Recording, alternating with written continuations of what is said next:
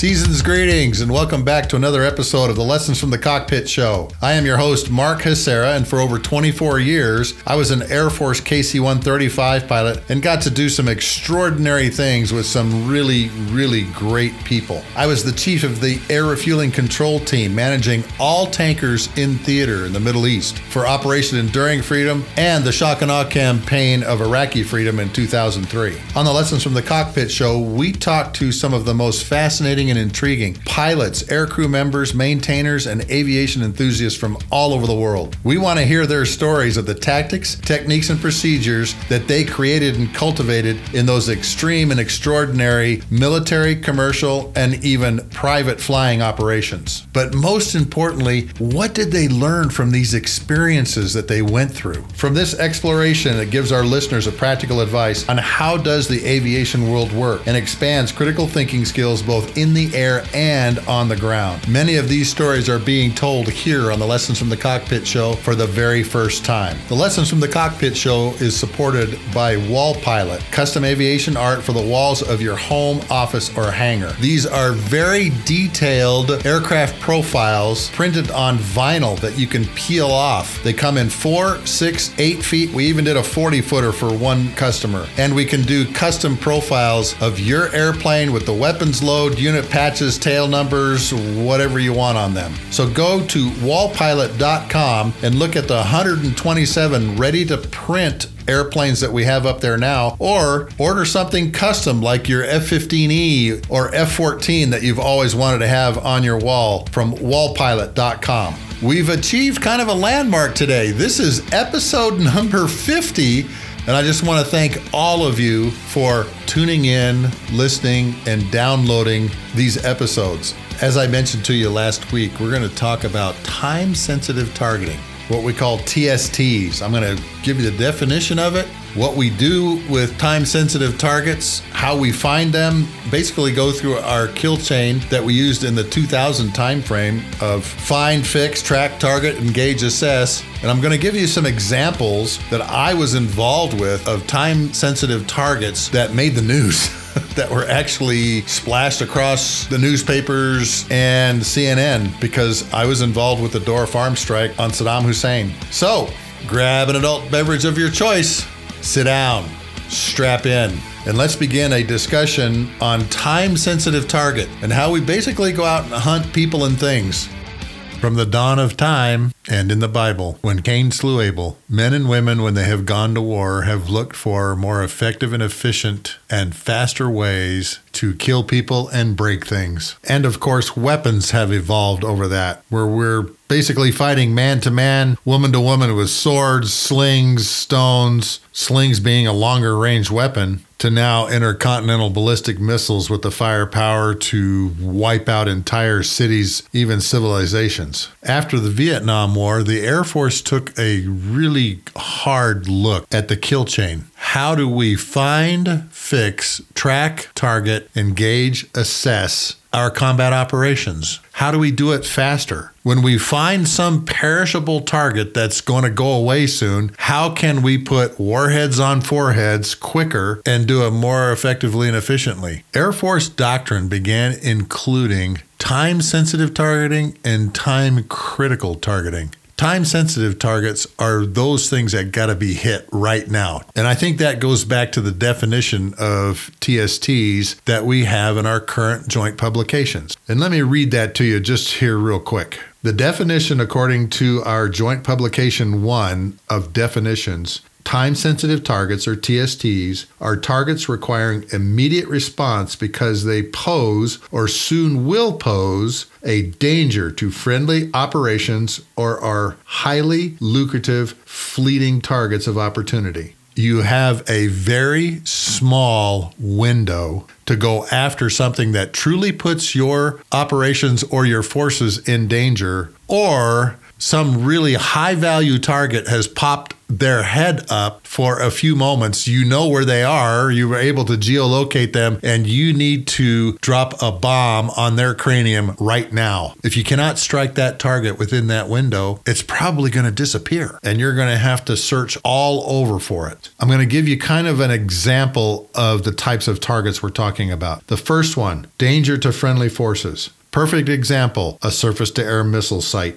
particularly one that's mobile and is going to shoot and scoot from one location to the next. Another example is from the Israelis' experience, where they went after two nuclear reactors one in Baghdad called Operation Opera, where a bunch of F 16s went up and took down the Baghdad reactor. And then the Israelis did it again in September of 2006 to a reactor that was built by the North Koreans along the Euphrates River near a town called Deir ez-Zor. The Israeli Air Force strike package that consisted of two seat F 16I Sufas and F 15E Strike Eagles went to this Deir ez-Zor site in the middle of the night and basically blew it up, blew it to smithereens. And within a month, the Syrians had completely demolished this nuclear reactor and actually bulldozed the whole site so you couldn't see it anymore. These are examples of time sensitive targets that may pose a danger to your operations, your troops, or maybe the population of your country. Second type of target highly lucrative fleeting, something that's going to disappear if you don't strike it now. There's a very narrow window for you and your forces to put warheads on foreheads.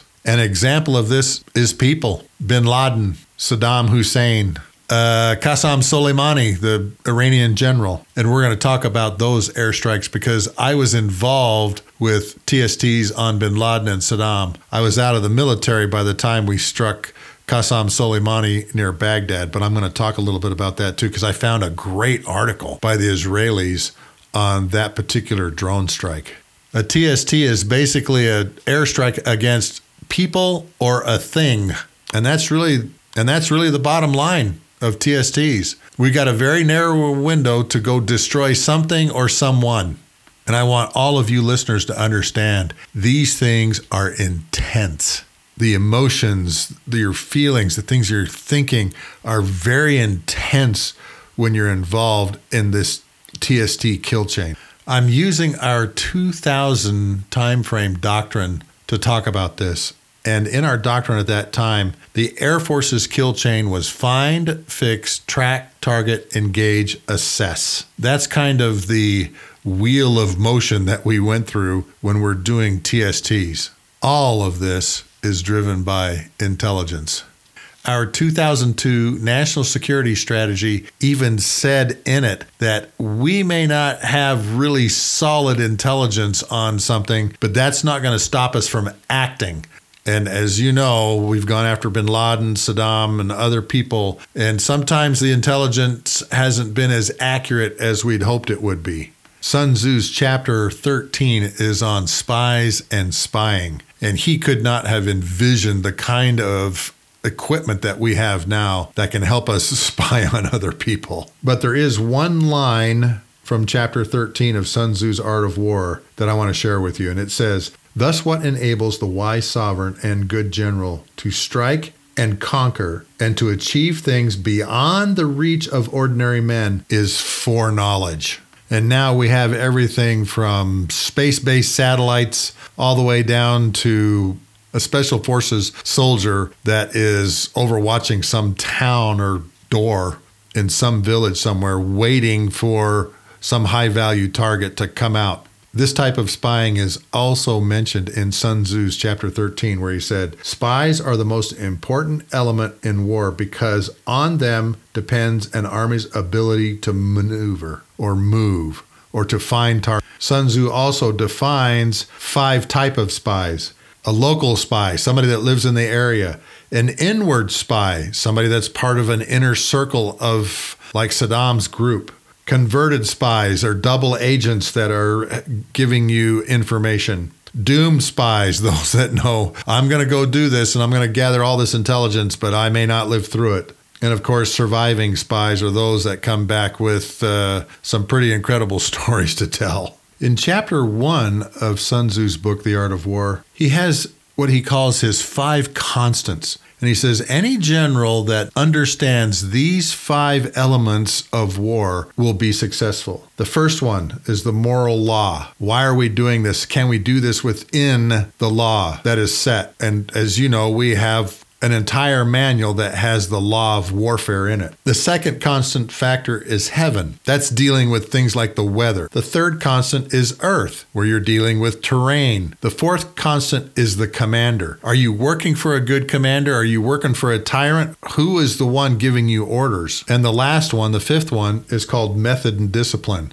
how are we going to prosecute a target that presents such a danger to our troops, but we've got such a narrow window to attack it? Now, I understand the art of war was written, what, 2,500, 2,700 years ago? But all of these things still apply. And I'm trying to give you some background from doctrine that we have right now and doctrine that we had 2,500 years ago that is applicable to attacking time sensitive targets that pose a danger to your troops or are high value fleeting targets. And this is just to kind of give you a foundation of how we do this, why we do this, and some of the things that we have to think about when we're going after some type of time sensitive target, a thing or a person that we know we have a narrow window to attack. With that foundation and that background, let's dive right into some time sensitive targets that are truly an amazing thing to see and be a part of. And I'm going to go back to the war in Kosovo for the very first one that I was involved with because I was the guy that was running the gas. And when you're doing time sensitive targeting, sometimes it takes a lot of gas because you either have to go in really quick and strike or you have to wait until the target appears in a place where you can actually drop the bomb and kill the target without collateral damage to those people and things that are around it. There's a rule that I learned from my Navy buddies that they live by that I learned very early in my career, and that is the first one who radiates dies. If an opposing force turns on a radar, talks on a phone, even turns their lights on at night, we're going to find it. And we have all kinds of assets that can help us do this, from space based to air breathing. The RC 135 is a great example of an electronics intelligence collection airplane. The U 2 spy plane is also an incredible asset when it comes to finding and fixing targets. And in this case, we had both RC 135 and U 2 spy planes flying in the area when in Kosovo, one of these mobile SA 6 gainful sites that operates with what's called a target tracking radar called a straight flush radar happened to pop up in the middle of some field out in the middle of Kosovo. The RC 135 and its electronic intelligence uh, systems, the RC 135 and its electronic intelligence systems were able to fairly pinpoint pretty close where this straight flush radar was dug in. And again, this is a radar that sits on top of a tracked vehicle that you can set up and move in about 10 minutes. There's a control van that goes with it. There's all kinds of cables that they hook up to the transporter erector launchers that have, I think, three to four SA 6 gainful missiles on them. Now, this missile system is a very deadly one. The Israelis during the 1972 Yom Kippur War were getting blasted by this thing until we sold them some electronic countermeasures devices that helped jam this thing. And it wasn't uncommon for these straight flush radar systems to set up, radiate for a while, shoot a few missiles, and then fold up and move to a new location, which meant that we had to go through our entire find, fix, track, target, engage, assess cycle all over again when they did that, when they disappeared. Fortunately for the coalition forces during Allied force, they had a U 2 spy plane that was flying in what they call the senior spur configuration. And the nose of the U 2 has a synthetic aperture radar that takes some pretty incredible radar pictures of things on the ground. And we were able to geolocate this straight flush radar system with the RC 135 and the U 2 cooperating together. The Allied Force Air Tasking Order had built into it what we called a Quick Reaction Strike Package, a QRS package. That package consisted of two F 15E Strike Eagles from two of the Lakenheath squadrons, and they were armed with what's called an AGM 130,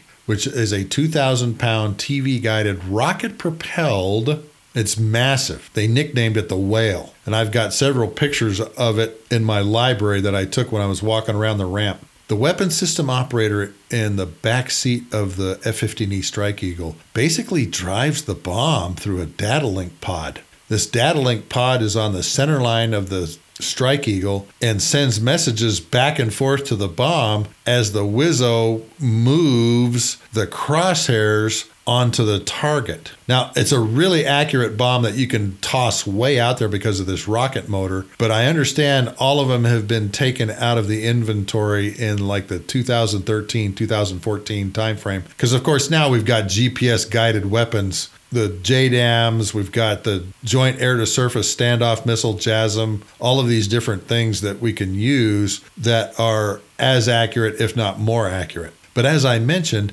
this is a package. And one of the rules of engagement was you could not go into the Kosovo area unless you had assets that could suppress enemy air defense systems. And that meant you had to have EA 6Bs and F 16 CJ Wild Weasels. Here's the logistics problem with that both of those airplanes refuel through a different type of system. The EA 6Bs are probe and drogue, the F 16 is a boom, the reason we had to keep a KC 10 airborne was because it has both boom and drogue refueling systems. You always got to think about the logistics of doing this. And again, this is intense because your window may be very small. So you have to launch this strike package, have all of the right information in their strike folder, launch this strike package, send them up to the tanker to get gas. It has to be the right kind of tanker, get their gas, and then go find the target and then put warheads on it. So we had a very small window to go and attack what we had found in this field in Kosovo. The weapon system operator in the weapon system operators in both of the Strike Eagles that were carrying the AGM 130 Whales 2,000 pound bombs had the pictures from the U 2. So it kind of showed the general layout of what the SAM system looked like in this open field. They were able to launch in plenty of time. They got up to the tanker, got their gas, and now the package consists of two F 15Es, two EA6Bs, the EA6Bs for jamming radars. They also were carrying what's called a HARM, high speed anti radiation missile, and two F 16CJ wild weasels. And their whole purpose is to go hunt SAM sites. So now this package pushes off of the tanker and heads east. Sure enough, the F 15E finds the site and drops one of the AGM 130s. I have the video from this strike and put it on TikTok so that you can see it. The first AGM 130 dropped from one of the F 15Es comes down, and as it gets closer, remember it's TV guided, it ends up hitting the control van. But while it's in the air, it actually flies over the top of the straight flush radar, which is actually the real target. So the F 15E makes a lap, comes back around, drops his other AGM 130 2,000 pound TV guided rocket propelled bomb. And sure enough, it comes right down on the straight flush radar. And in the video of it coming down on the radar, you can see this great big, huge splotch mark from where the control van was and where it is now spread out all over the field. And as I mentioned, if you go to at Mark Hasara, my TikTok page, the two videos of the control van and the straight flush radar are there, and you can see my explanation of it. Aviano Air Base's mission planning cell was in this bank vault that was called the wingtip. And the map cell is looking and building the air plan 72 hours out. At the beginning of every map cell meeting, we had what was called the greatest hits over Kosovo. And guess what? We got a hold of the video from those two F 15Es that were flying this particular time sensitive target mission against this SA 6 gainful site. The F 15Es were there at Aviano and they brought the video over from their targeting pods and from the TV cameras in the bombs so that we could enjoy watching it at the map cell meeting. The Wizzo who dropped the bombs actually came to the meeting and gave us his story of how this went down. He shows the video. He says, Look, I came down, the first bomb comes down, hits the control van. It actually hits on the steps going into the door and then goes fuzzy because the bomb goes off. But he points out that, hey, look, this is how I found the straight flush radar in the TV video from the first bomb because it flies right over the top of the straight flush radar. And then he shows what happened to the straight flush radar. Again, the video in it's pretty good. This airstrike was at night, and you can see all the detail of the tracked vehicle, the bogey wheels, the uh, tank tread, and the radar standing up as the bomb comes down and schwacks this thing. So that was really cool being a part of something like that and actually seeing the end results. Getting the tanker set up for this quick reaction strike package to come up, get gas, and go after this TST because I was working that night and actually got to see all of this go down. And then the next night at the map cell meeting, actually see the video from the Strike Eagles. Fast forward now to the summer of 2000. I'm the deputy commander of the cadre that is building the KC 135 Weapons School, the 509th Weapons Squadron, as it's called now. We called it the Combat Employment School at the time. We were not validated by the weapons school, and as a matter of fact, they didn't want to have any part of us at the time. But three of us uh, deployed to Kosovo, and now it's 2000. We're still setting up the weapons school, and I got to go deploy for 30 days to Incirlik Air Base, Turkey, to fly Operation Northern Watch missions. Once again, we had the 336 Rocketeers from Seymour Johnson that were also deployed to Incirlik Air Base flying these Northern Watch missions. Well, guess what? They're armed exactly the same way. They're carrying AGM 130 Whales, the 2,000 pound TV guided rocket propelled bombs, on one wing pylon. And then I think they had two GBU 12 500 pound laser guided bombs on the other side plus an external fuel tank and air to air missiles on the airplanes.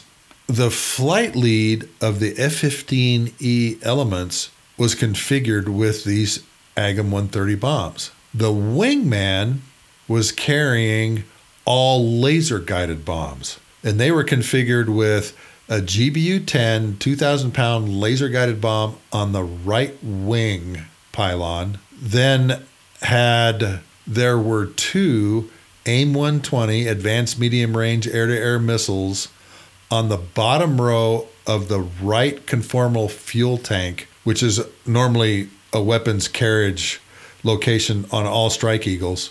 The centerline pylon was carrying another GBU 10 2,000 pound laser guided bomb, and then the left conformal fuel tank was carrying four GBU 12 500 pound laser guided bombs. And then the left wing pylon had an external fuel tank carrying 4,000 pounds of gas and another AMRAAM and a Sidewinder AIM 9 heat seeking missile. This was really a dynamic load with these two. It watching them come up to the tanker to get gas, as you can imagine, was pretty cool seeing these different bomb loads on the airplanes. But they did this because we had a lot of pop up, time sensitive target kinds of things happen to us during Operation Northern Watch. During this summer time frame, when I was deployed to Operation Northern Watch flying out of Incirlik, Saddam was firing a lot at coalition airplanes the coalition being the U.S. and the Brits. And there were 85 millimeter guns, there were SAM missiles, not a lot of SAMs, it was mostly guns. that were firing at the coalition airplanes. The Royal Air Force was flying uh, Jaguars that had this Raptor reconnaissance pod on the bottom of it, and they were running around gathering pictures of all kinds of things, and they were getting shot at a lot. So there was a lot of AAA shooting at the coalition airplanes during this time period. And we did a lot of these, what we called response options on these gun emplacements that were basically time sensitive targets, TSTs. Every time we flew a Northern Watch vulnerability period, which usually was about three hours, with fighter aircraft, fighter bomber aircraft flying around northern Iraq, they would take lots of video of things shooting at them through their infrared targeting pods. At that time, the LANTIRN pods that were on the Strike Eagles. And of course, the Raptor pods were taking all kinds of video too. So, in the mass debrief after these three hour vol periods, we got to see a lot of video of radar directed guns, other kinds of just guns set up along fields and farmland and so forth, just firing like crazy at the coalition airplanes one afternoon when we were flying a Northern Watch vulnerability period, or VOL period as we call it, Saddam's air defenses, particularly the guns, were shooting like crazy. It's like they had just been given thousands of rounds of ammunition and just told to shoot at any coalition airplane. The Northern Watch commander at the time was a brigadier general who had come from the Strike Eagle community, and his name was Gary Dylewski and he really wanted to put the hurt on Saddam and his air defenses. So they created what we called response options, like response option one, two, and three. And it was based on events of anti aircraft guns firing, fighters flying, surface air missiles shooting at our coalition airplanes, whatever. And this one particular day, a lot of guns were shooting, and they were big caliber guns 100 millimeter, 85 a lot of 37 millimeter guns shooting up at coalition airplanes. So all the coalition airplanes were told, get out of Iraq. We're going to execute one of these response options. All of the airplanes leaving Iraq, going to the tanker, gave the mission planning cell and the leadership back at Incirlik an opportunity to kind of go through their approval process of the kill chain because when you're doing something like this, a lawyer is always going to be involved. And that lawyer knows the law of warfare book backwards and forwards. And in many of these TSTs, the final say so was a lawyer saying thumbs up or thumbs down on executing the strike. And as I mentioned to you, it all comes down to logistics the logistics of doing this, meaning it's gas because we're burning a lot of gas at this time, waiting for this approval process to go through. Sometimes it was pretty fast, sometimes not so fast. Well, the approval for a response option was given, and they actually stated which targets they wanted to have struck. The AGM 130 is a half million dollar bomb. The GBU 10 and GBU 12 maybe ten to thirteen thousand dollars, and it was clear over northern Iraq. So we were going to use. So the leadership back at Incirlik said, "Let's use laser guided bombs, save the whales, five hundred thousand dollar whales, and use laser guided bombs on all of these." And if I remember right, we hit three this first time, three different targets. The strike package had to have a way to defend itself. EA 6Bs involved, F 16 CJs were involved, F 15C air to air, what we call light grays, were also involved to help defend the package going back in. And they all took off and went south together. As I mentioned, the wingman in these two ship of Strike Eagle formations was carrying all laser guided bombs two 2,000 pound, four 500 pound. The first anti aircraft gun they dropped on, they dropped a 2,000 pound GBU 12 laser guided bomb on an 85 millimeter gun emplacement in some trees near Saddam Dam up in the northern Iraq. And of course, it was spectacular when that 2,000 pound bomb hit that location. It cooked off a lot of 85 millimeter rounds after hitting the gun and setting it on fire. The last two of the three guns that they hit, they did with 500 pound GBU 12 laser guided bombs. Not so spectacular, but those bombs fell exactly where they were supposed to. And that night at the mass debrief, the Wizzo of that F 15E Strike Eagle got up and talked about he went through the whole process of finding the guns, putting the laser targeting pod on them, dropping the bombs, and uh, lasing them as they came in on the target. Now, what was really interesting about this particular night is they didn't stop shooting. We actually had another response option that required some time sensitive targeting on, I think, two more gun emplacements, again near Saddam Dam. And this time, number four in the Strike Eagle 4 ship, who was also carrying all laser guided bombs, dropped a 2,000 pound GBU 10 on a 100 millimeter gun, and I think a 500 pound laser guided bomb on a 37 millimeter gun emplacement that had two or more guns that were shooting up uh, at our guys. Now, you can imagine listening to the radio, the command and control net, you have the AWACS in the leadership back at Incirlik is talking to the AWACS on the same frequency. And of course, we're listening to all of this go on and the whole approval process going through, and them telling the Strike Eagles, okay, we want you to hit these five anti aircraft sites because they fit our criteria and the lawyers won't have to get involved.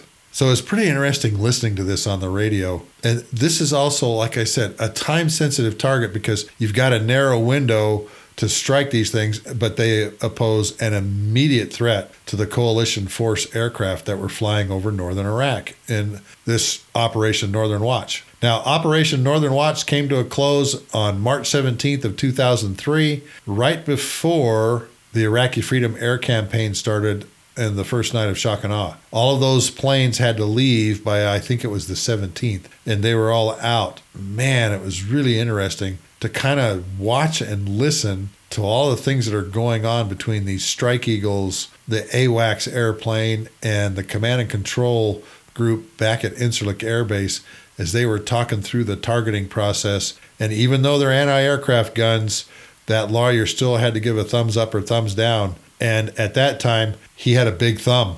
Everybody had to kind of rely on him going yay or nay for striking things. And sometimes he gave the thumbs up, sometimes he gave the thumbs down. But during that month, I think it was May through June, middle of May through the middle of June, I think we had like nine different response options that we attacked some sort of air defense device, whether it be a radar or a gun system or whatever over Operation Northern Watch. Right after 9 11, I deployed to Operation Northern Watch and it was boring. I don't think we fired a shot from the time that I got there eight days after 9 11 until I came home the first week of December. I don't think we fired one bullet, one missile, dropped one bomb. It was pretty boring. But during this May, mid May to mid June timeframe when I was there, man, we were getting shot at a lot and they were going down there and destroying all those anti-aircraft gun pieces because they posed an immediate danger and need to be dealt with. I went home the first week of December, but I knew I was leaving again really soon. I got to go down to Disney World with the family for a little while, which was really pretty cool because everybody wanted to take one of my patches or my scarf or my hat, kind of in remembrance of 9 11. But when I came home, I was only home, I think, about two more weeks. And I left on Valerie's birthday to go to the Combined Air and Space Operations Center at Prince Sultan Air Base in the Kingdom of Saudi Arabia. And I was the chief of the air refueling control team for Operation Anaconda. Now, if you want the background on Operation Anaconda, you can go back and listen to my six part series interviewing all these different people that were involved in Operation Anaconda. But I want to talk about one particular day and one particular mission where we were pretty sure we had bin Laden cold. As Sun Tzu states, spies are the most important element in an army's ability to move or maneuver. So all of the signs are there. And I'll never forget the next morning, the Predator video was shown up on a 40 foot screen in the KAOC. and it was showing that compound. It was zooming in, zooming out, zooming in, zooming out. And all of a sudden, all of the bodyguards lined up two lines facing each other. And they were kind of pointing at these two white Datsun King Cab trucks. You have to remember, white shows up really, really good in an infrared video camera. And there was a lot of people in these trucks too. And then just a few moments later, a six foot four gentleman in white robes walks out, walks behind the lead truck, gets in the passenger side, and shuts the door. And all the hair just rose up on the back of my neck. It looks like we've got Osama bin Laden cornered. Now, there was another person in white robes that also got in one of the trucks. And we think it was probably a cleric or something like that. But there was probably about nine to 10 people in these Datsun King Cab trucks and in the back of both of them. And now they take off and they're heading on these dirt roads and they're heading toward Pakistan. Osama bin Laden and his group of people are trying to get out from under the bombing campaign that we were doing during Operation Anaconda. Now, if we were going to strike Osama bin Laden, we had to get permission both from Tampa and I think through Washington, D.C., which slowed this find, fix, track, target, engage, assess, kill chain down quite a bit. And again, a lawyer is also involved both back in Tampa and there at the KAOC. But we're pretty sure who it is. And there's one other thing I'll never forget. The person that worked for the CIA actually let me listen to an Iridium phone call that bin Laden made during this time period. And there was also a lot of uh, other communications that he made, not on these Iridium phones, but over other type of radios. And he has a very distinctive voice. And I remember this CIA person saying, "Here he is," and I heard him speak. And for a six foot four kind of big guy, he kind of had a he kind of had a high pitched voice. And I, it was just very interesting to think of big guy, squeaky voice. But now we're watching them leave. And of course, the predator leaves with them overhead, and they can't see it or hear it at the altitude it's flying at. But again, this is where Sun Tzu's constants come in, where you have heaven and earth. You have to remember there was some kind of restriction on the predator flying through clouds, uh, the moisture getting in some of the systems or something like that. And of course, these are massive mountains that bin Laden and his entourage are driving through. Some of these mountains go up to 19,000 feet. The Predator and some of the tankers are only a couple thousand feet above the tops of some of these mountains. My good friend Moose was the deputy director on the floor of the KAOC he was the one executing the campaign plan. And of course, everybody is energized because we think we've got bin Laden and now we're going to go get him. And he's driving through these valleys and the mountains and we don't get approval. Approval is very slow in coming. And we're worried that he's going to make it into Pakistan where we can't touch him. So our time sensitive targeting window is closing and closing rapidly. Datsun King Cab truck drivers, whoever they are, were very skilled at driving at high speed through these valleys. They weren't going that fast at this time. But Moose had to figure out how do I slow the timing of this down so that A, he doesn't make it into Pakistan, and B, we have more time for getting the approval. And this is where my good friend Moose, his operational and tactical expertise and experience came into play. You see, we had a B 1 flying during that time period. And the B 1s were carrying different kinds of bombs in the three different weapons bays that they have on it. And in one of the weapons bays, they had the GBU 31 2,000 pound bunker buster bomb. Because remember, we're dealing with caves at this time, and that bunker buster bomb was an excellent weapon for them. So, as these trucks are approaching the border of Afghanistan and Pakistan in this one valley all of the mountains in that area were made out of shale. And Moose had the B1 drop two penetrators on each side of the valley walls and basically caused this massive landslide that cut off bin Laden's path out of Afghanistan. And I'll never forget watching on the Predator video these trucks, and they're going like about 35, 40 miles an hour, come to a screeching halt. And you know that the brakes are on because there's dust and dirt flying out from underneath the tires, and the hoods of both trucks go down as the tails come up. And the guys that were in the back of in the truck beds all go slamming forward into the cabs. Man, isn't that crazy? I can bring that image back to my mind in an instant. And all of a sudden, these drivers start backing up and turning around. So they're going, and now they start taking off. The difference is truck number one now becomes truck number two, and truck number two now becomes truck number one. And we're focusing on the second truck now because that's the one that's got bin Laden in it. They get down to the bottom of this valley area and they split up. They go in two different directions. And of course, Moose is saying, keep the predator on that truck. Keep the predator on that truck so we can keep watching it. And as we're watching it, and it's going like 55 miles an hour, 60 miles an hour over dirt and rocks and shale and all these kinds of things. And guys are bouncing around in the bed, but they're holding on.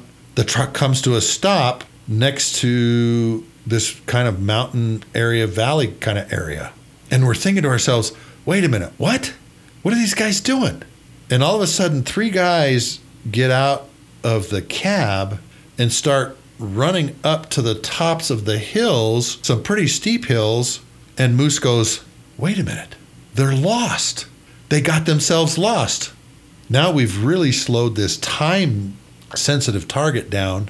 And sure enough, while they're trying to figure out where they're at, and this is over the course of, I think, 20 minutes, 10 to 20 minutes. The approval comes through for us to drop on that truck. And now everybody is on their toes because we're going master arm on. We're going arm hot. We're going to drop bombs on this thing, on this truck that's got UBL in it.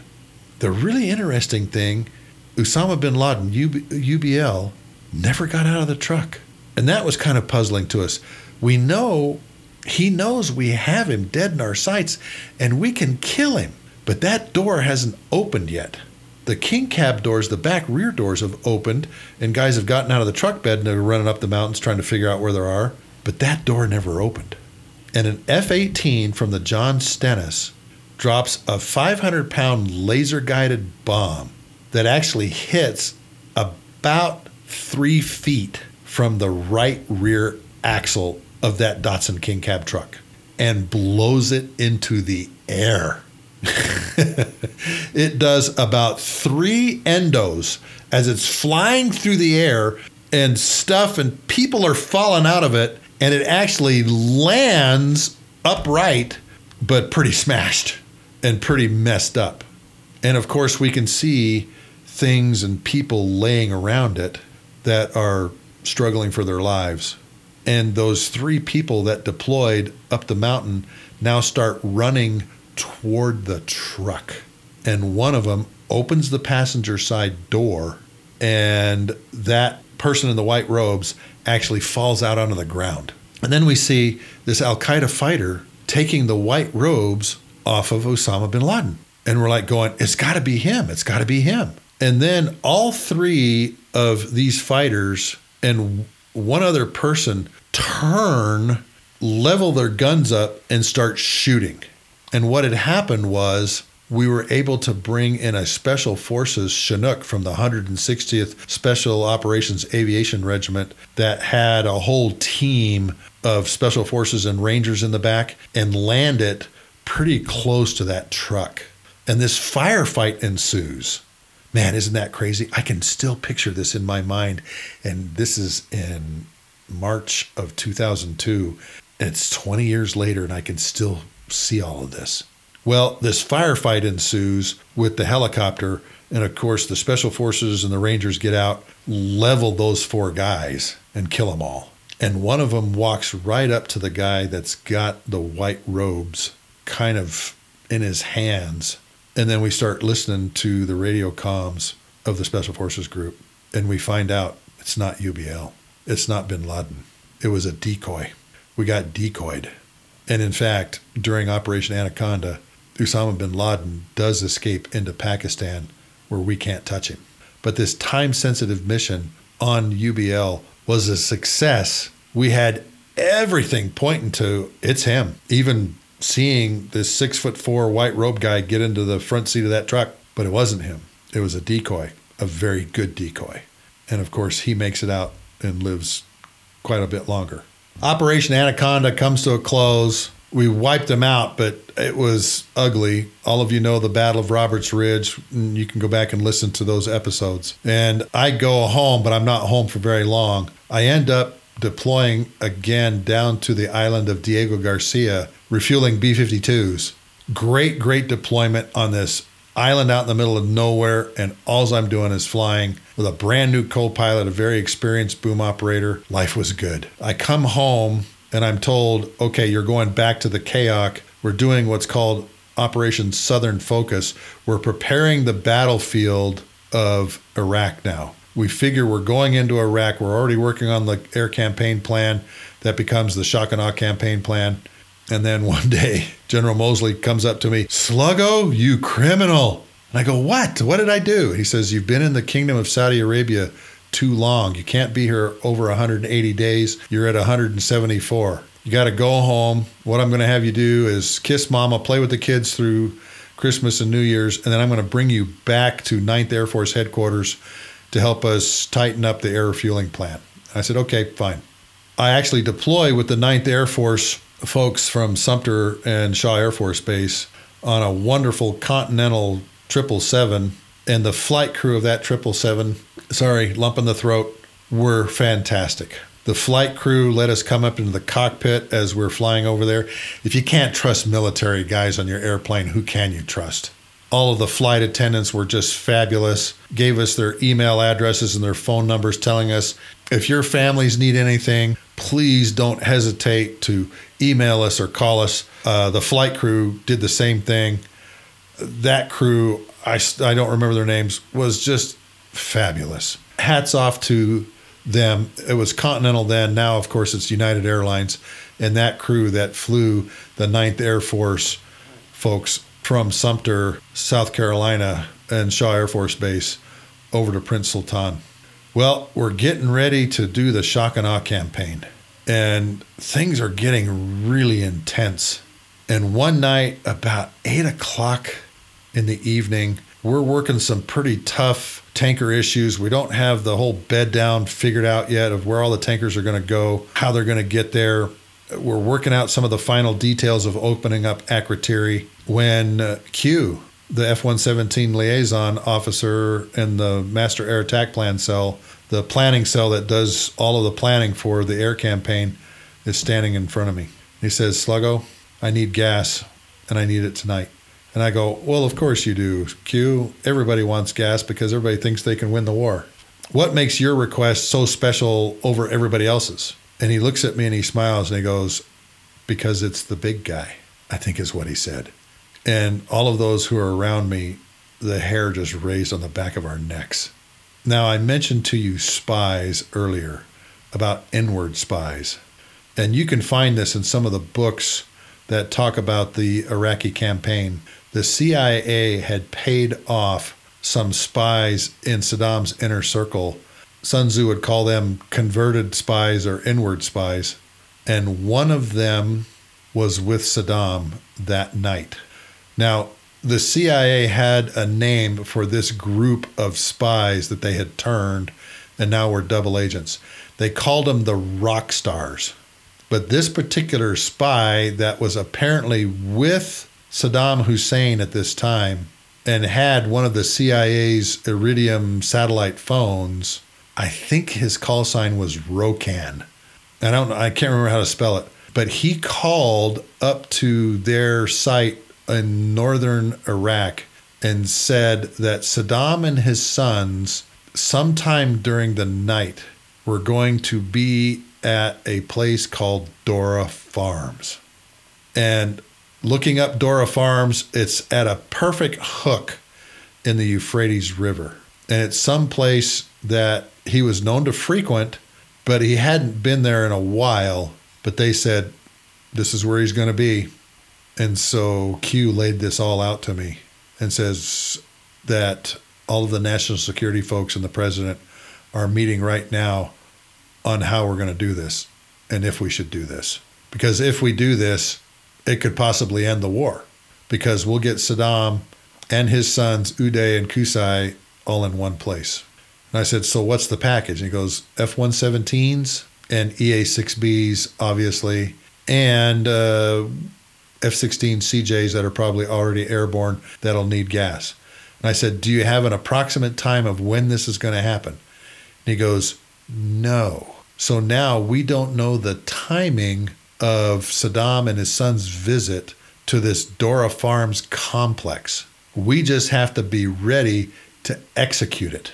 I take him downstairs to our ops desk and I introduce Q to one of the best tanker planners and execution people I've ever had on a team. And we call her Strooks. And I told her, Q gets gas whenever he needs it. I don't care who you have to cancel. And of course, that raises her interest. And I tell her the F 117s and the EA 6Bs may be striking Saddam Hussein at a target in downtown Baghdad tonight. I said, Strooks, this takes precedence over everything. And of course, she has questions, good ones, that we didn't have answers to. When was the biggest one? And I said, I don't know, Strooks, other than it's going to happen. They're going through the approval process in Washington, D.C. right now. But when they get approval, these guys are going to launch and they're going to need gas. Remember, it all comes down to logistics. Smart men study tactics, brilliant men study logistics, and all of Sun Tzu's factors are coming into play method, discipline, commander, moral law, everything. Because we're trying to figure out, you know, is striking him a legitimate target and his sons. He's the head of the military, so that gives a thumbs up for the strike. All of these things are going on in this approval process. There's numbers of books that have been written about this meeting of General Chuck Myers, the chairman of the Joint Chiefs of Staff, Leon Panetta, who says, Hey, we got an incredible opportunity, meeting with the president, everything that you can read in other places. And so I'm not going to go through that. But we finally get approval in the middle of the night. And this is after I've left. And my counterpart, Jerry, I wish I could find Jerry because he was a great, great counterpart in all of this as the assistant chief of the air fueling control team. Jerry, if you're out there listening to this, man, you did great work on this Dora Farm strike that night. They get approval. The F 117s launch out of Al Udeid. The EA 6Bs launch, believe it or not, off of one of the aircraft carriers in the Northern Arabian Gulf. And Dan Hampton talks about this in his book Viper Pilot. He was one of the F 16 CJ pilots that got tagged to flow in to this airstrike. And again, the logistics of all this, you have to have an airplane that has boom and drogue. The KC 10 is perfect for that. And sure enough, we had a KC 10 up at that very time that could refuel the CJs, Wild Weasels, the EA 6Bs, and the F 117s. And I think their call signs were Ram 11 and Ram 12. They leave the tanker head toward Baghdad. They're carrying new GPS guided weapons in the F 117s. And sure enough, the lead F 117 can't get his bombs to tune into the GPS signal. He's having his wingman read him all the checklist items. They go through it, I think, once or twice, finally get the green light on the bombs, and they do a team strike on Dora Farms. Now, little background here. To make sure that the Iraqis did not know that we found out that we knew where Saddam was, they added a Tomahawk land attack missile strike to the Dora Farms attack. And I can't remember how many, it was quite a few though. 12 or 14 Tomahawk land attack missiles came in on top of Dora Farms just a few minutes after the F 117s dropped their bombs and came out. Pretty amazing to put all this together. And think about this I'm eight o'clock at night, ba- uh, Baghdad time, and they actually pull off this mission just before the sun comes up because the lead F 117 pilot said, Hey, we got to be out of Baghdad before the sun comes up. and they take off like five minutes, 12 minutes before their drop dead time and make it up there just as the sun is starting to come out. It's civil twilight, getting lighter. And a matter of fact, the F 117s land uh, early in the morning with the sun up.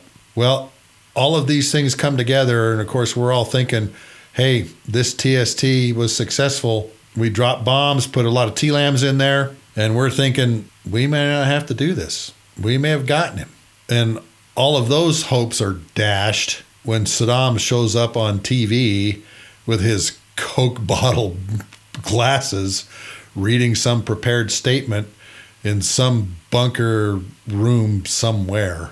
And then, of course, Operation Iraqi Freedom and the Shock and Awe campaign begins just a few days later. This is like Wednesday night, Thursday morning that the Dora Farm strike happens. The shock and awe begins at 9 p.m. local Baghdad time on Friday night. So once again, we missed, but we sent a very clear message to Saddam Hussein and his sons if we find you, we're going to put warheads on foreheads. On the 7th of April 2003, we got another tip of a possible location in Baghdad of Saddam Hussein. There is an army group that are called Gray Fox officially known as the Intelligence Support Activity or just known as the activity. On this day, they supposedly got a telephone or some type of electronic communication that included Saddam saying that he was going to be in the Al Mansur district of downtown Baghdad at a particular restaurant that he enjoyed going to called the Al Sa restaurant. We knew that near the Al Sa restaurant was also one of his special security operation locations just within blocks of the Al Sa restaurant. Once again, this was developing over a period of time. His motorcade apparently went by some special operations or Marine Special Operations reconnaissance unit that was in the area operating. And of course, they said, Hey, looks like him, looks like him. And they continued on and went underground, I under, if I remember right, into this special security office. Now, at this point in time, Saddam Hussein knows that anybody that has one of these particular Iridium phones is a double agent. And we understood that caught a couple of his people with these Iridium phones and was taking them to this special security office to execute them. That was part of the story leading up to all of this. But again, we have a very short window to go after him. One of the things that we had done in the air tasking order at this period of time is we put B 1 bombers on what we called X attack or on call attack and how the bomb bays were configured. Again, three bomb bays. In the forward bomb bay, they had GBU 31 Mark 84 bombs. In the center bomb bay, they had GBU 31s with the BLU 109 penetrator warhead. And in the back, they had a brand new cluster bomb we were using called CBU 105 sensor fused weapons. And this was the first war that sensor fused weapons were used in the CBU 105s, and they performed spectacularly. This bomb had the nickname uh, Succession of Miracles because we thought in order for this bomb to work, with this bomb, there was a succession of miracles that had to happen of the clamshells opening up, the bomblets being poured out, uh, spinning up, doing all of their things. And there's 40 of these. They look like hockey pucks inside this particular CBU 105 canister that would spin up and they'd look for targets with their infrared and send like this molten spall of magnesium through engine decks. So the B1 on X Attack had all of these different weapons that they could use. Well, there was a B1 that was up on X Attack that had been servicing other targets. That B1 was told go down to either Waibo or Wano, which were in western Saudi Arabia, get gas and go strike this target. They were given the coordinates, and the lieutenant colonel that was doing all of this, the weapons system operator, you can look him up. His name is Lieutenant Colonel Fred Swain, and he goes through the whole story of this. They're, the AWACS gives him the coordinates. He confirms the coordinates. They're in downtown Baghdad in the Al Mansur district, where we know that Saddam is known to frequent. And he says to the crew, Hey, this may be the big one. They get their gas and they run beat feet like at 500 knots back up to Baghdad to the Al Mansur district. They dropped two GBU 31 Mark 84s and two GBU 31 penetrators on these two coordinates. People thought we were bombing the restaurant. So this B1, I think it was call sign Slate 72, leaves the air refueling area, beats feet up to the coordinates, opens the bomb bay doors, and out come four 2,000 pound bombs on the coordinates. And if I remember right, again, this is from memory, the Special Security Office had an underground area, which is why they dropped the bunker busters, but it had a building over the top of it, which is why they dropped the Mark 84, the 2,000 pound bombs. So they drop on it, and there's this big, massive explosion, obviously, because we just dropped 8,000 pounds of weaponry on everything. And now we're waiting. We had a global hawk that was up flying in the area, and they retasked it to go look at those target coordinates. Now, here's a funny story about this strike. General Mosley, the Combined Forces Air Component Commander, was not in the CAOC when this happened. I believe he was back in his room. He'd worked a very long shift and was getting some rest or he was eating or something like that. And they called him back. By the time he gets back, the strike's already happened. They've already dropped the bomb. I happen to be in the battle cab as he walks in because I'm talking to one of the colonels that works time sensitive targets and high visibility targets like this. And his call sign is Junior. He is an F 15E Wizzo. Great guy, great American. General Moseley comes into the battle cab, looks at Junior, and says, So tell me what happened. Well, sir, we got a really good tip, several tips that he was going to this location. B1 came 500 knots over the top of the city, dropped four GBUs, two penetrators, two fat boys on these coordinates, and there's a massive explosion. They're already talking about it on CNN. They're showing all this damage and they're showing the 60 foot by 30 foot holes in the ground, all these different things. And General Moseley folds his arms and says, Junior, tell me you didn't blow up the restaurant. and Junior goes through the whole spiel again. Sir, we got these tips. The B 1 came up, dropped its bombs. And General Moseley looks at him again and says, Junior, Tell me you didn't blow up the restaurant. He said, Sir, I'm pretty sure the entire city block is gone. And General Moseley goes, Dang it, Junior! And he gets really pissed. And we're all like staying at attention because we've never seen General Moseley like this. Junior, you blew up that restaurant? Well, sir, we dropped four 2,000 pound bombs on the coordinates that are fairly close to it. And with a straight face, General Moseley looks at Junior and says, Junior, when we take over Baghdad, where am I going to go to get a chicken shawarma? if Saddam goes to Al Saw restaurant, that's got to be the best chicken shawarmas in Baghdad. And you blew up the best chicken shawarma place in Baghdad? And he's going, Yeah, sir, I think that's pretty much gone, but we're waiting for the Global Hawk to go overhead. And of course, he's kidding by now, and we're all kind of relieved that uh, he isn't mad. That wasn't the kind of guy General Moseley was. I've mentioned in a previous episode, six F 117s didn't get air refueling, and he said, fog of war, sluggo, fog of war. And again, this is one of those fog of war kind of situations. The Global Hawk gets overhead, takes pictures of it, and there's just these massive holes. And of course, news crews are showing up. And there is actually palm trees impaled in the buildings around where these 60 foot holes are in the ground. They're pouring water into them. There's fires, all kinds of things.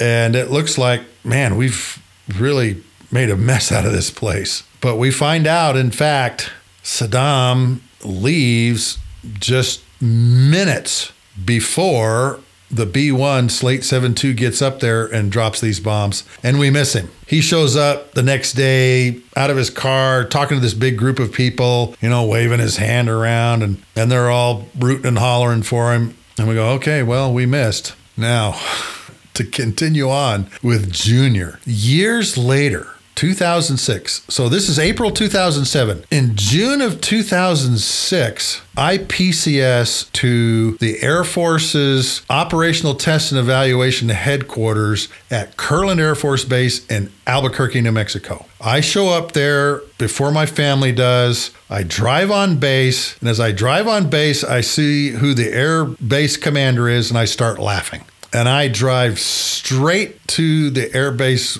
commander's office. And I think the secretary's name is Diane. And I walk in and I said, Hey, is Colonel Junior in his office? Well, sir, you know, who are you? He's got a busy schedule and uh, he's got a lot to do and everything. I said, I'm just somebody that he knows, somebody that he worked with. And I hear out of his office, Diane, who is it? And, and he's got a very distinctive voice. And I turn to the door, and I can't see in the door because it's 90 degrees to me on this wall. And I say out loud, Junior, tell me you didn't blow up the restaurant. And he says, There are only a handful of people that know that story. And he walks out and he sees me. He goes, Sluggo, what are you doing here? I said, Junior, it's great to see you again. I'm PCSing down here to work at the Air Force's Operational Test and Evaluation Headquarters. All of his people in his office all go, Wait a minute, this is a story we haven't heard? And they ask him, uh, Sir, uh, you want to tell him that story? And he goes, I'm going to let Sluggo tell you because he was there. And I tell him the whole story about General Moseley, arms folded. Junior, tell me you didn't blow up the restaurant. Junior, tell me you didn't blow up the restaurant. Sir, the restaurant's gone. Dang it, Junior. And, and the whole thing. And of course, everybody's laughing and uh, at this story. But again, that was another one of these time sensitive targets that we missed him. And we just missed him by minutes. We had pretty solid intelligence that he was there. Went right by this Marine Special Operations team that said, Yep, it's him. That's his entourage. That's his motorcade. That's what it looks like. Go into the building and then come out, I guess, the other side. And we missed. And unfortunately, there were some people killed during this strike. And, and, but we felt that it was worthy of going after because we had such good intelligence that he was there. Now, a lot of people say, you know, it was the Alsa restaurant. It wasn't the Al Alsa restaurant. It was these this special security office that was behind it. And the Al Alsa restaurant is still up and running as far as I know. And after the war, it was still there when Shock was over with. So we did not blow up the restaurant. We blew up buildings really close to the restaurant within a block or two. And if I read some of these articles right, it blew out all the windows for numerous blocks. I mean, it was four 2,000 pound bombs, 8,000 pounds of weapons coming down on this place. But again, he he gets out of it. We miss him and he leaves. Of course, the war comes to a close. We topple his statue in Al Firdos Square, but we don't have him. And it takes a couple months, eight or nine months, before again the Gray Fox group gets kind of a beat on him. And sure enough, he's hiding in some spider hole up in Tikrit. And you have to remember everything's familial. And he's from the Tikrit area. Saddam Hussein's from the Tikrit area. And he was hiding out up there in this home and, and had this spider hole that he'd hide under. I remember, again, being on the floor of the CAOC waiting for this thing to happen. But you know what? every once in a while, it does work when we're hunting some of these people. And the last one I want to relate to you, I was not a part of. I've read a lot about it. And there was an article that was done, I believe, by a Mossad agent. He's got to be somewhere in the Israeli intelligence community. And he wrote this incredible article about the drone strike on Qasem Soleimani. That was a name I told everybody to remember. Qasem Soleimani, Major General in the Iranian Republican Guard, he's responsible for the deaths of probably about 600 Americans during the insurgency and all the things that were going on afterward in Iraq. He was very arrogant. He was a brilliant commander, though. We understood how he dressed. We even knew the vehicles he was driving in because they were Land Rovers that he'd bought in Baghdad. And I'm assuming that our special operations folks not only had those things bugged, but probably had geolocation devices on them also.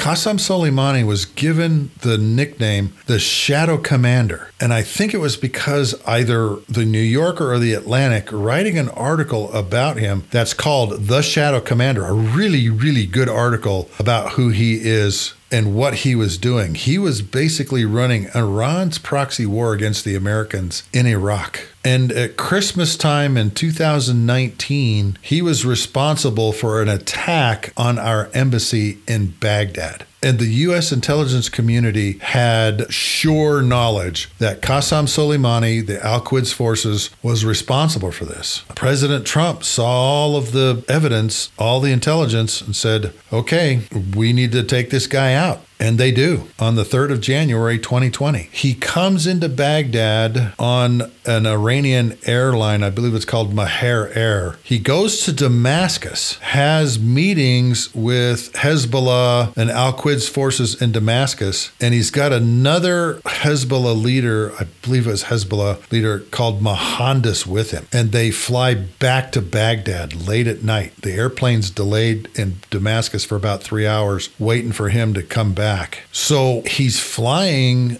through Syrian airspace into Iraqi airspace. Our E3 AWACS has probably got him painted and can watch him coming. We probably have fighters that are flying near him or around him. More than likely, special forces units are tracking him wherever he is. And of course, there's probably listening devices and geolocation devices on these two up armored Land Rovers that he drives drives around in. And see, he never changed his signature. He was very sure the Americans wouldn't do anything. He's very arrogant about it until this night. He lands on this 737 in Baghdad International Airport, gets in the two Land Rovers, comes out of Baghdad Airport, and there's this highway to the south of the airport that's uh, a four lane highway, two lanes each way, and a drone strike takes him out. And the drone strike uses two Hellfire missiles and takes out both of the Land Rovers. And it kills Qasem Soleimani and this Abu Mohandes guy just right there. And of course, it makes all of the news headlines. President Trump gets a lot of flack for taking this guy out, but he was a legitimate target because he's responsible for the death of at least 600 American service members from the end of the Iraq war up until this time in 2020 when he's taken out. And he would always say, Hey, uh, you know, you guys aren't going to touch me. But his signature was so apparent. He would wear the same clothes clothes, he would wear the same ring on his hand. When his vehicle was struck by this Hellfire missile, there happened to be some reporters driving on the other side of the highway. They immediately stopped when the two Land Rovers blew up and started taking pictures. And there's a really famous picture of Qasem Soleimani's hand and that ring. And those pictures started flashing everywhere. And we confirmed that in fact we got him because you could see that rather large ring on his his hand. Now, Sun Tzu said, We probably had some inward spies, outward spies watching all this going on, tracking him pretty closely, not only tracking his vehicles, but tracking his airplanes and his movements. And we were able to pinpoint where he was going to be at a certain time and fired these Hellfire missiles, which destroyed these two Land Rovers that he was in. This is again one of those things that was that may have been planned in advance, saying, okay, well, we need to have these forces in place ready for his movements and so forth. And when we saw him move and leave Baghdad for Damascus and then back to Baghdad and get him on that highway where we knew there would be no collateral damage from firing these missiles and blowing up his two vehicles, then the military took the opportunity to strike. And folks, if you want to read a really, really good book on how drones do this, I encourage you to go out and buy Mark McCurley's book called Hunter Killer. It's really, really a good camel's nose under the tent. Lieutenant Colonel Mark McCurley was the squadron commander of a Predator and Reaper drone squadron at Creech. In not too long after the Shock and Awe campaign, I believe is when this happened, is when we started doing drone strikes on some of these high profile terrorists that were in Afghanistan and Iraq. And it really proliferated during the Obama administration where we could follow these people for a long period of time because these drones would be up over the top of them. And Mark McCurley talks about the drone strike in, I believe it was Yemen, on Anwar al Awlaki, the American Al Qaeda guy there. And he goes through it all. It's a really, really fascinating look at how these drone strikes take place. And I highly recommend this book to you. So when Qasem Soleimani was taken out by these drones, I had all this background from reading that book and how they establish patterns of life, follow the target, and then the approval process in Washington, D.C. I have no heartburn about Qasem Soleimani being taken out, folks. He was a viral anti American hater, and as I mentioned, was responsible for the deaths of at least 600 American service members. He made no qualms about the fact that he was marshaling forces against the American, you know, great Satan. And the opportunity presented itself, and we had hard evidence that he was in Iraq moving, and we had a pretty good location on him, and we took him out. Now, I do want to mention something in the drone community. They now have a new Hellfire missile that does not have a warhead on it, but has these razor sharp blades that fold out of it. If you Google AGM 114 Hellfire, it shows all of the different variants and actually gives a list of different targets they've been used on. This new variant is called the R9X, and it's been nicknamed the Ninja Missile or the Flying Ginsu. It has six razor sharp blades that pop out of a missile that is going faster than the speed of sound and just rips everything apart in any vehicle that it hits. They have been using this version for a while now because it's low collateral damage. It doesn't blow up, it, it doesn't have a warhead in it, it just has these six really sharp, fairly long blades that come out of the missile and just tear everything apart that it hits. In 2017, an Al Qaeda leader by the name of al Masiri was taken out by one of these Ginsu missiles. And then al Badawi, who was uh, connected to the USS Cole bombing in 2019, was also killed with one of these R9X flying Ginsu missiles. Folks, if you really want to understand how this drone warfare is done, go read Mark McCurley's book. Oh, there's one other thing too. The web page called The Intercept. There was a bunch of drone warfare whistleblowers that brought them classified information and basically leaked out how the drone program worked. And if you go to The Intercept and search the drone papers there's about a four or five episode series that talks about how the american drone program worked and how we went around taking out assassinating however you want to call it these important leaders to these terror organizations around the world if i had to give you my lessons learned from being involved in these time sensitive targeting events. The very first one, obviously, is intelligence. We have acted on really good intelligence and we've acted on bad intelligence and have done airstrikes that have missed the intended targets. Saddam being the biggest one, obviously. Osama bin Laden in Afghanistan, too. Our intelligence has gotten a lot better looking at targets for long periods of time through drones and establishing these patterns of life and being able to predict when we might have a narrow window where these targets can be engaged.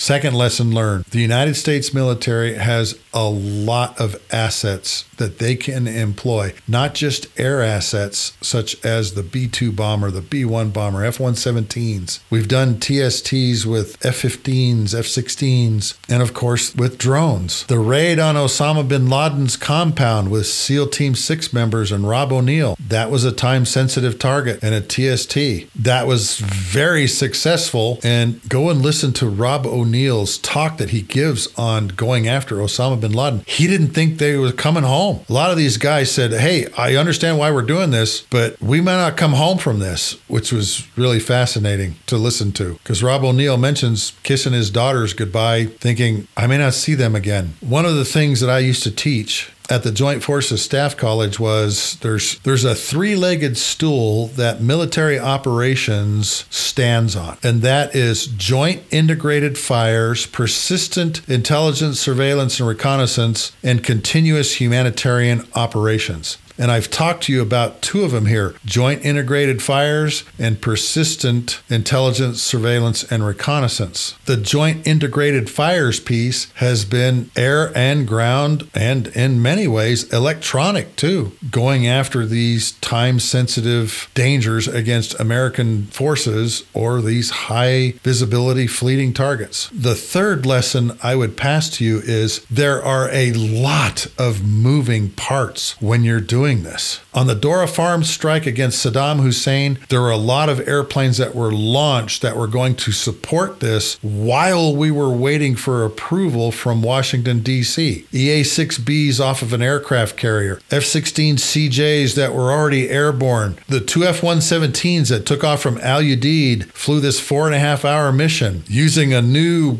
GPS guided bomb that had never been used before. And sometimes you just have to sit and wait for all of the pieces of the puzzle to get together. When you're talking intelligence and this persistent intelligence, surveillance, reconnaissance, or persistent ISR, a lot of that information is very perishable, meaning these targets are going to move. Saddam was moving about every four hours. Osama bin Laden was moving regularly. The spoon rest vans that we were hunting out in the desert of southern Iraq would set up for a few minutes, radiate, take a quick picture, dad link it back, and then would move again. And we would have to start our kill chain all over again every time the target moved, which tells us they knew what our kill chain was and what our process was. It's not hard to figure out, I guess, because and we kind of showed our hand on our process so they could figure it out. Fourth lesson learned. Not all TSTs are successful. We missed Saddam, we missed Osama bin Laden, we didn't miss Qasem Soleimani, but it sends a very clear message to your enemy you are a target, and if we find you, we are going to put weapons on you. Whatever that weapon might be, coming from the air, coming from a helicopter, SEAL Team 6, whatever it might be. If you're an enemy to the United States and you are actively trying to kill Americans anywhere in the world, chances are pretty likely if we get some good intelligence on your location, some of our assets are going to come find you. But we know that those enemies are not going to be there for very long, and we often have to act very quickly. I think the fifth lesson I would pass to you about these TSTs is the incredible teamwork and coordination that this takes. My very first podcast, I talked about aviate, navigate, and communicate. And through this whole process of putting together the plan and the team and the assets and the weapons and the intelligence is done by extremely motivated members of the U.S. government and the U.S. military all working together to prosecute these targets. And we have a very short window to do some of these things. Now, we obviously had plans on the shelves that we could pull off when one of these time sensitive targets popped its head up. And we had a process that we had to go through for getting approval, launching assets, all those kinds of things. And there's a number of times where we launched assets and said, nope, King's X on this, we ain't doing it. And a number of times where we go, okay, we're doing it. And we've been both successful and unsuccessful It's an incredible team of people from numerous agencies and our coalition partners, too, that are trying to prosecute these targets and put these plans together in very quick fashion. And of course, if it's air assets, they always needed gas. And so, myself and one other member of my team, that was usually a grad from our weapons school, were always involved in these things. And we're always there for these things. Man, I didn't even talk about going in and getting Jessica Lynch and saving her from the clutches of the Fedayeen and the people that were beating her up. And that's a story for another day.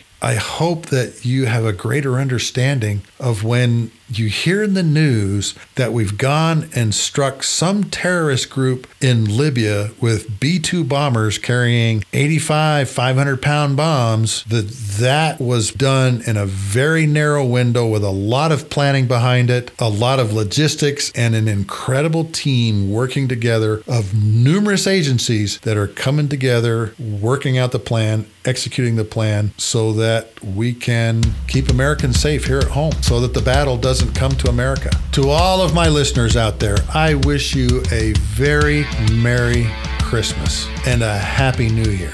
To all of my Jewish friends out there, I hope you have a very happy Hanukkah. I probably won't do an episode between Christmas and New Year's as I have family here in town. I hope you've enjoyed this episode on time sensitive targeting and how America goes after its enemies when we have intelligence that points in the right direction, a very narrow window, and we can put a plan and assets together.